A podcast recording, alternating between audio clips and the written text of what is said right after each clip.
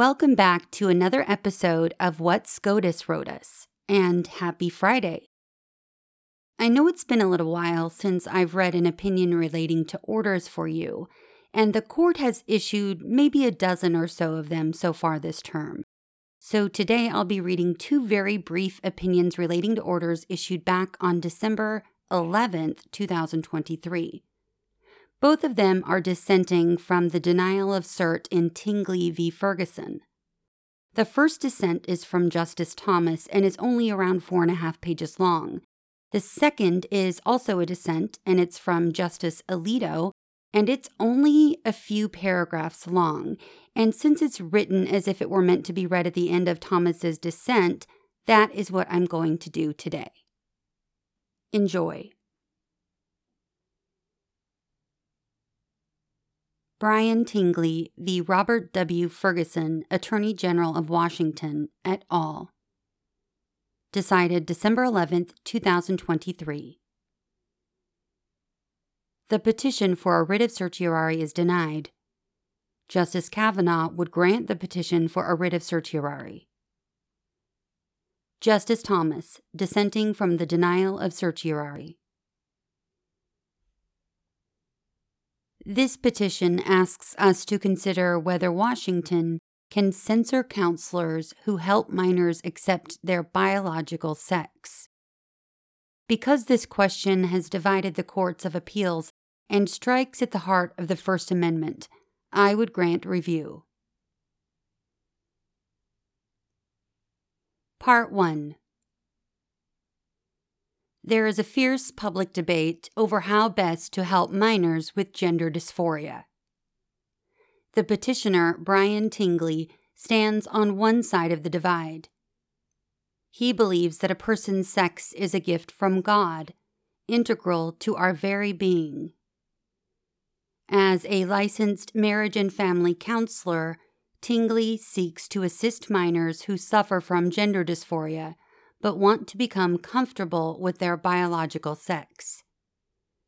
Tingley does so through talk therapy, i.e., therapy conducted solely through speech. The state of Washington is on the other side of the divide. Its view is that the state should protect its minors against exposure to serious harms caused by counseling to change a minor's gender identity and as a result, that counselors should only affirm a minor's chosen gender identity. Washington silenced one side of this debate by enacting SB 5722 in 2018. SB 5722 prohibits licensed healthcare providers from performing conversion therapy on a patient under age 18 According to Washington, conversion therapy is a regime that seeks to change an individual's sexual orientation or gender identity. Washington excludes from the definition of conversion therapy counseling that provides acceptance, support, and understanding of clients or the facilitation of clients' coping, social support, and identity exploration and development that does not seek to change sexual orientation or gender identity.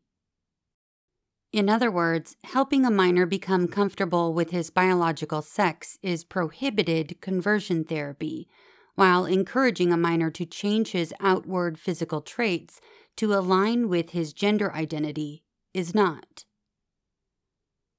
Violations of SB 5722 are punishable by fines up to $5,000, remedial education, suspension from practice, and license revocation. After Washington enacted SB 5722, Tingley filed suit, arguing that SB 5722 violates the First Amendment by restricting his speech based on its viewpoint and content. The Ninth Circuit, however, held that SB 5722 does not regulate speech at all.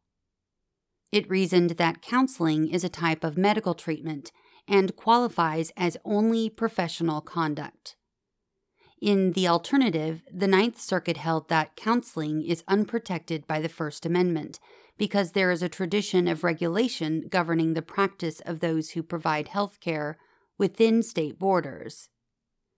The Ninth Circuit denied rehearing en banc over the statement of Judge O'Scannlain, joined by three others, and Judge Bumatay's dissent.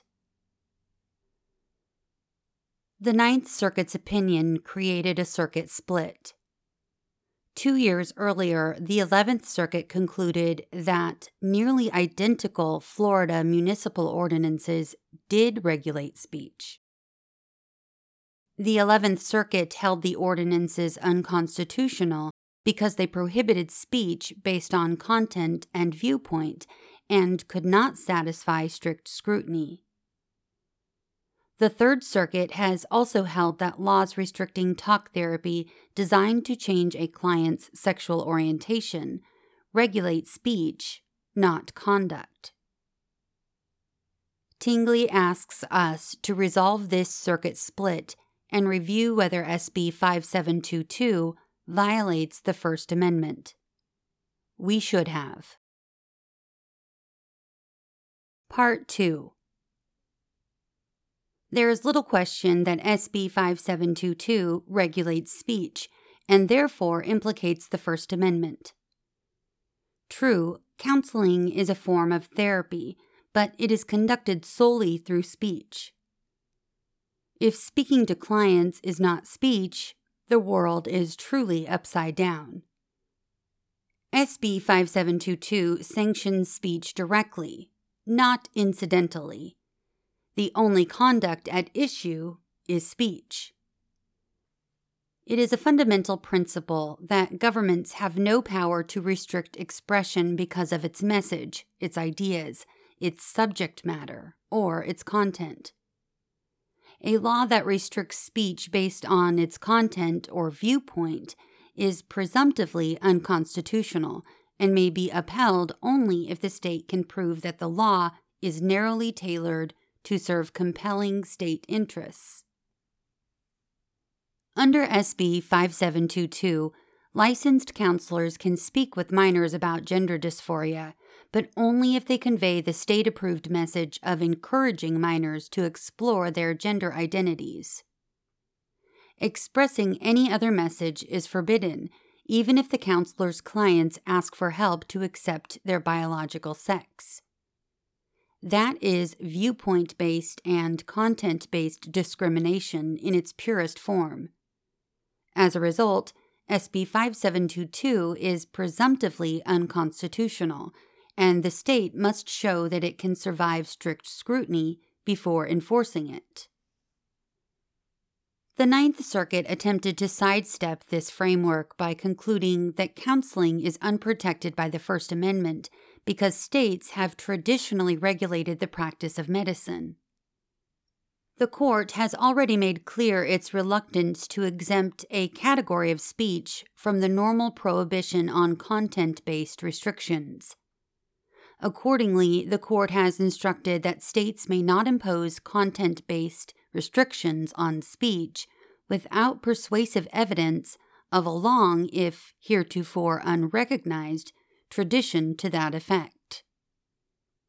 Despite this instruction, the Ninth Circuit did not offer a single example of a historical regulation analogous to SB 5722, which targets treatments conducted solely through speech.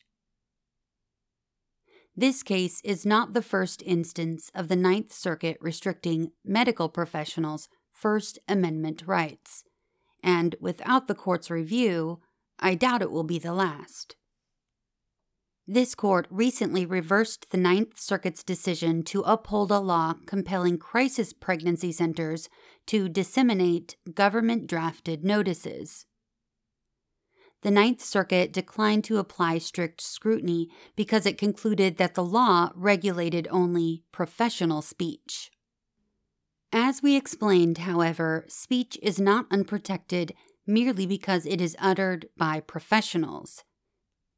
And we warned that regulating the content of professional speech poses the inherent risk that the government seeks not to advance a legitimate regulatory goal, but to suppress unpopular ideas or information.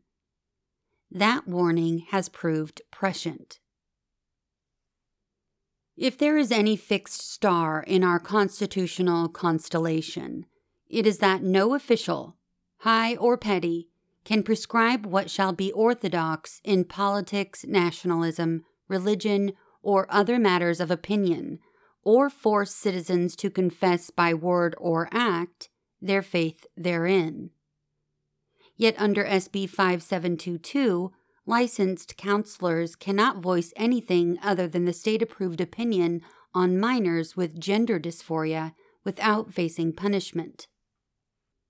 The Ninth Circuit set a troubling precedent by condoning this regime. Although the court declines to take this particular case, I have no doubt that the issue it presents will come before the court again. When it does, the court should do what it should have done here grant certiorari to consider what the First Amendment requires. Justice Alito, dissenting from the denial of certiorari. Like Justice Thomas, I would grant the petition for a writ of certiorari. This case presents a question of national importance. In recent years, 20 states and the District of Columbia have adopted laws prohibiting or restricting the practice of conversion therapy. It is beyond dispute that these laws restrict speech, and all restrictions on speech merit careful scrutiny.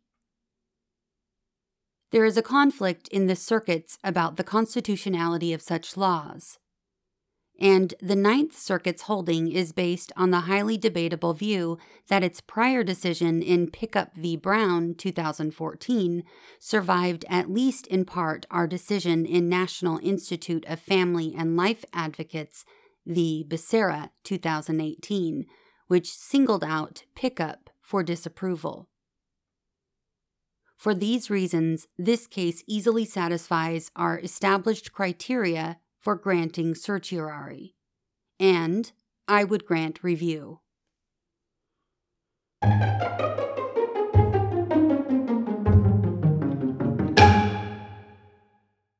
We've come to the end of these opinions. Until next episode, thanks for listening to What SCOTUS Wrote Us.